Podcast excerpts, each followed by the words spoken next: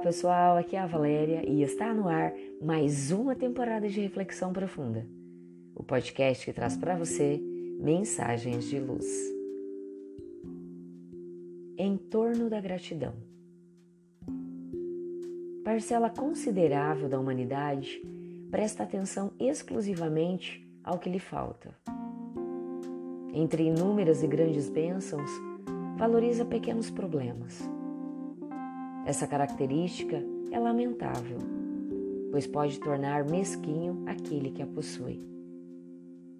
Constitui um triste espetáculo a pessoa abençoada que se lamenta sem cessar. Esquecida de agradecer pelas alegrias, considera-se mais necessitada do que as outras. Com esse estado de espírito, não se comove com a miséria alheia Deixa de valorizar e utilizar seus recursos na construção de um mundo mais justo e fraterno. Assim, se você não aprova a ingratidão, cuide para não adotar esse gênero de comportamento. Preste atenção nas inúmeras graças com que é continuamente brindado pela vida. Se tem familiares complicados, Pense em quem é completamente sozinho. Inúmeros órfãos não contam com o apoio de ninguém. Reflita também sobre os velhos sem amparo. Seus parentes podem ser difíceis, mas estão ao seu lado. Apesar de todos os embates, são a presença familiar e fazem parte de sua história. Valorize-os Talvez seu emprego não seja o dos seus sonhos, mas há tantos desempregados. É bom que você esteja disposto a lutar por uma colocação profissional melhor. Contudo, enquanto ela não chega, aprecie a que já tem. Muitos se sentiriam vitoriosos se estivessem em seu lugar. Quem sabe você não seja portador de grande beleza mas são tão raras as pessoas com aparência excelente e nem sempre são as mais felizes. A beleza física geralmente suscita a vaidade e atrai grandes tentações. Possuir aparência modesta não impede de ser amado. Se não tem um exterior cintilante, valorize sua saúde e seu espírito. Torne-se atraente pela nobreza de seu caráter por seu bom humor, por suas virtudes. Mais importante do que ter um corpo belo é ser um espírito equilibrado e bondoso. A beleza, apartada da saúde física e moral, de pouco adianta. Antes de reclamar, olhe à sua volta.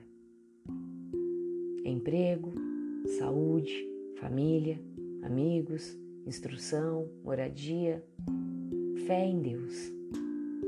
São tantos os tesouros que a vida derrama sobre você. Se há alguma dificuldade em determinado aspecto de seu viver, lute para vencê-la. Entretanto, não se amargure por pouca coisa.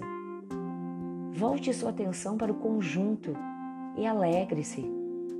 Emocione-se com a bondade divina e adquira o hábito de agradecer.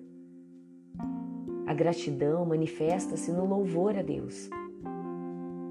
Mas um homem agradecido também é um refrigério na vida dos semelhantes.